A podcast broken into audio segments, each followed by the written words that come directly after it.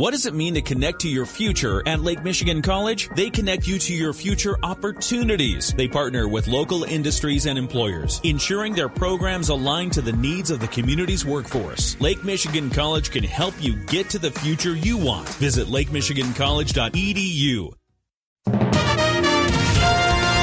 WSJM News Now. This is the 5 o'clock news block on News Talk Sports 94.9 WSJM. Brought to you by Special Light in Decatur and Benton Harbor. There's a good chance you've walked through a Special Light door when you go to a local restaurant, school, store, or plant. In the newsroom, I'm Andrew Green. A Lakeshore Public Schools teacher is no longer employed by the district after being accused of sexual assault. Superintendent Greg Ebeling said in a video message on social media Sunday they're cooperating with Lincoln Township Police as they investigate. I realize our statements may feel insufficient and in some ways counterintuitive. However, the situation is both delicate and complicated. Lakeshore Public Schools says it will offer no further comments on the investigation into a former teacher accused of sex assault while the case makes its way through the legal system. Ebeling said the accusations do not appear to involve the district. The teacher is no longer with Lakeshore, and his name hasn't been released. In a further statement to the community today, Lakeshore says questions about the ongoing investigation should be directed to the Lincoln Township Police Department.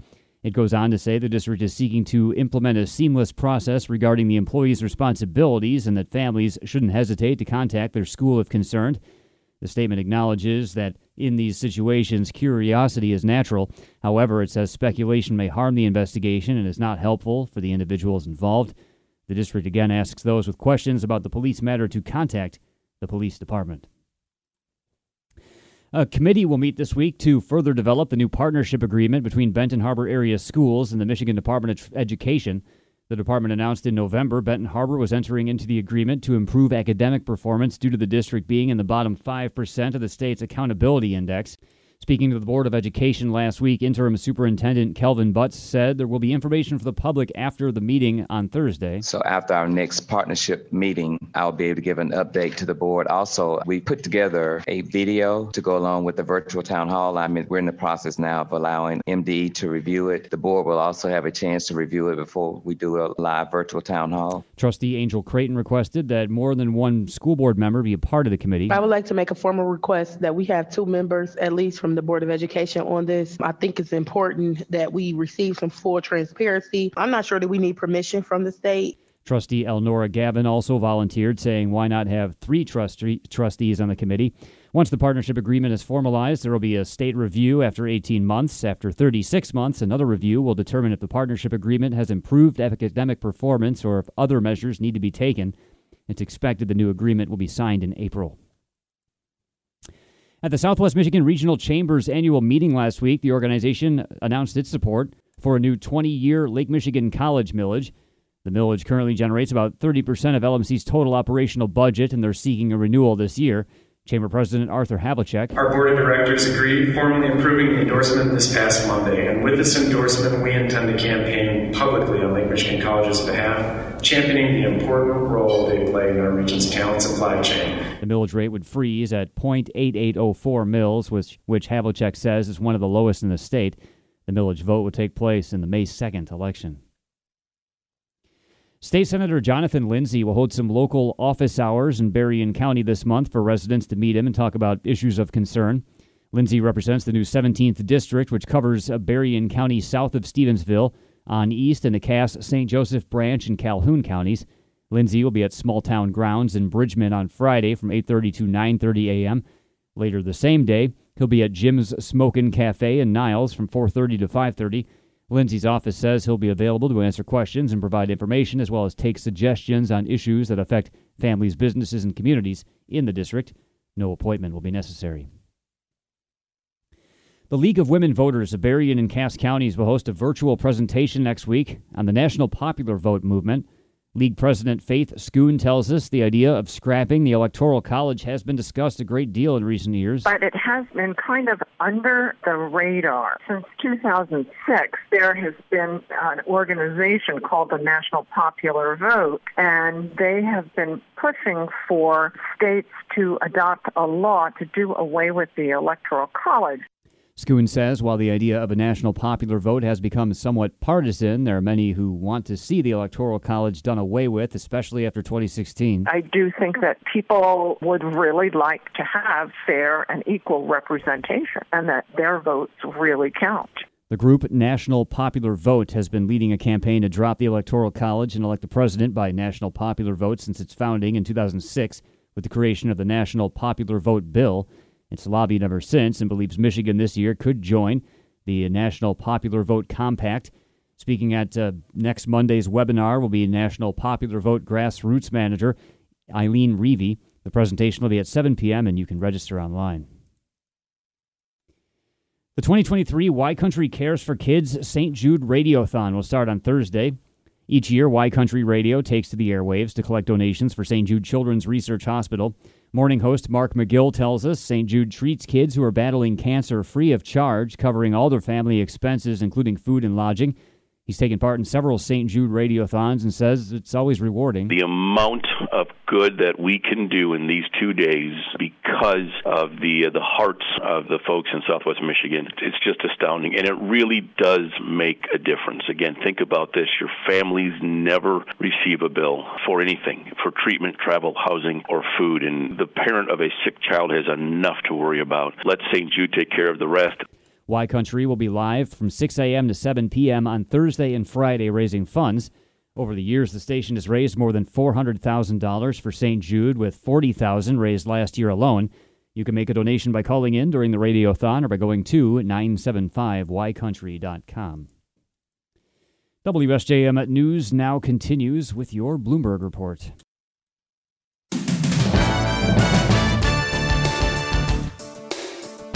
WSJM News now continues, brought to you by Imperial Furniture in Dowagiac, where furniture shopping is fun. President Joe Biden has left Kiev, Ukraine, after an unannounced visit to meet President Vladimir Zelensky.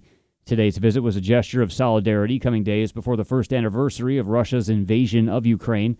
Biden delivered remarks and met with Zelensky and announced an additional half billion dollars in U.S. assistance to reassure Ukraine of American and allied support as the war continues.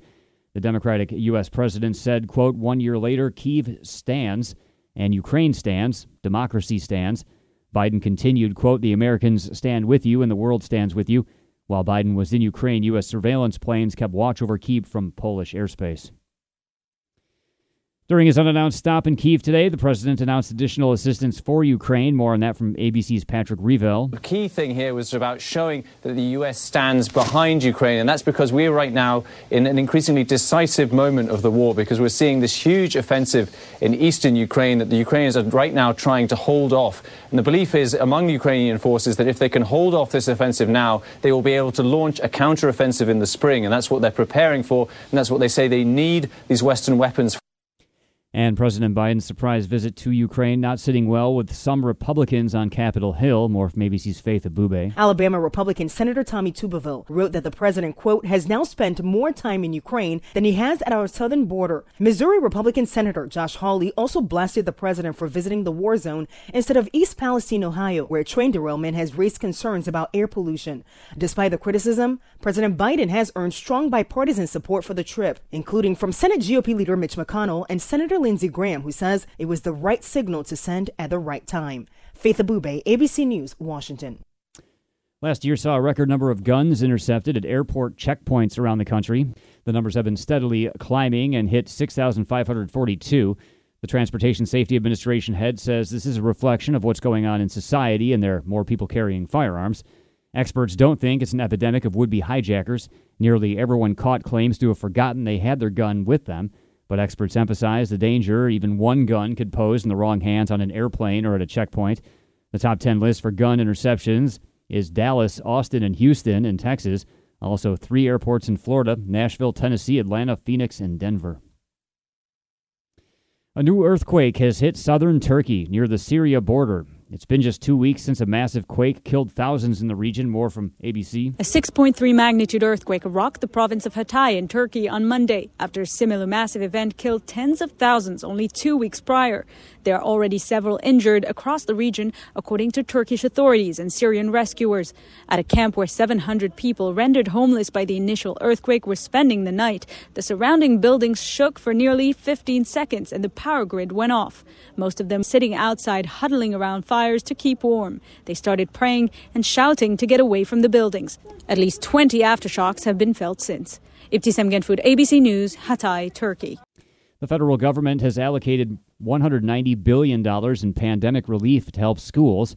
That's more than four times the amount the U.S. Education Department spends on schools in a typical year, and the money has a few strings attached. For poorer school districts, deciding what to do with that money has involved a tough trade off work on academic recovery or fix infrastructure needs. An Associated Press analysis of school district spending around the country found the poorest districts in each state are far more likely than the richest districts to spend relief funds on things like upgrading their buildings or transportation systems. Florida Governor Ron DeSantis was in New York today touting his administration's accomplishments in support of law enforcement ahead of a possible 2023 presidential run. Here's ABC's Sherry Preston. Florida Governor Ron DeSantis claims police in his state have more public support than they do in places like Chicago and here in New York City, in part because of ideological beliefs. The reason why you have what you have in some of these other jurisdictions is because they're putting woke ideology ahead of your safety. DeSantis told a police group on Staten Island he's proud of Florida's record record of limiting discussion in public schools and race, gender, and sexual orientation. New York City Mayor Eric Adams skipped the DeSantis visit, but tweeted a welcome, saying, We're happy to teach you something about values while you're here. Sherry Preston, ABC News, New York. Hundreds of rescuers in Brazil are searching for survivors of a landslides and flooding that killed at least 36 people along the coast in the country's southern state of Sao Paulo following a huge weekend downpour. Worst hit was Sao Sebastião, where at least 35 were dead. In a neighboring area, a seven year old girl was killed. The disaster in an area famous for beaches flanked by mountains prompted cancellations in many cities. The Sao Paulo state governor told a television network another 40 people were missing. The state government said in a statement nearly 800 people were homeless. And a contentious national debate has erupted in Israel over the pace and extent of Prime Minister Benjamin Netanyahu's government plans to overhaul the judiciary. Many around the world are siding with the critics who believe the reforms will deal a severe blow to Israeli democracy, shifting the balance of power into the hands of whoever the ruling government is at the moment. The reforms are aimed at weakening the Supreme Court and restricting its power in a country that has no constitution and has relied on the courts to protect civil rights. More from ABC's Jordana Miller. For miles, a sea of Israeli flags filling the avenues leading to the parliament. Tens of thousands of Israelis from across the country pouring into Jerusalem to protest the Netanyahu government's judicial overhaul. Young and old, the protesters say they've come to defend Israel's democracy on the day lawmakers will cast the first votes on bills aimed at severely restricting the jurisdiction of the Supreme Court. Many of those restrictions have no precedent in other Western democracies. The protesters demanding the Netanyahu government delay the votes, but there's no sign of that happening. Jordana Miller, ABC News, Jerusalem. WSJM News Now continues with your weather forecast.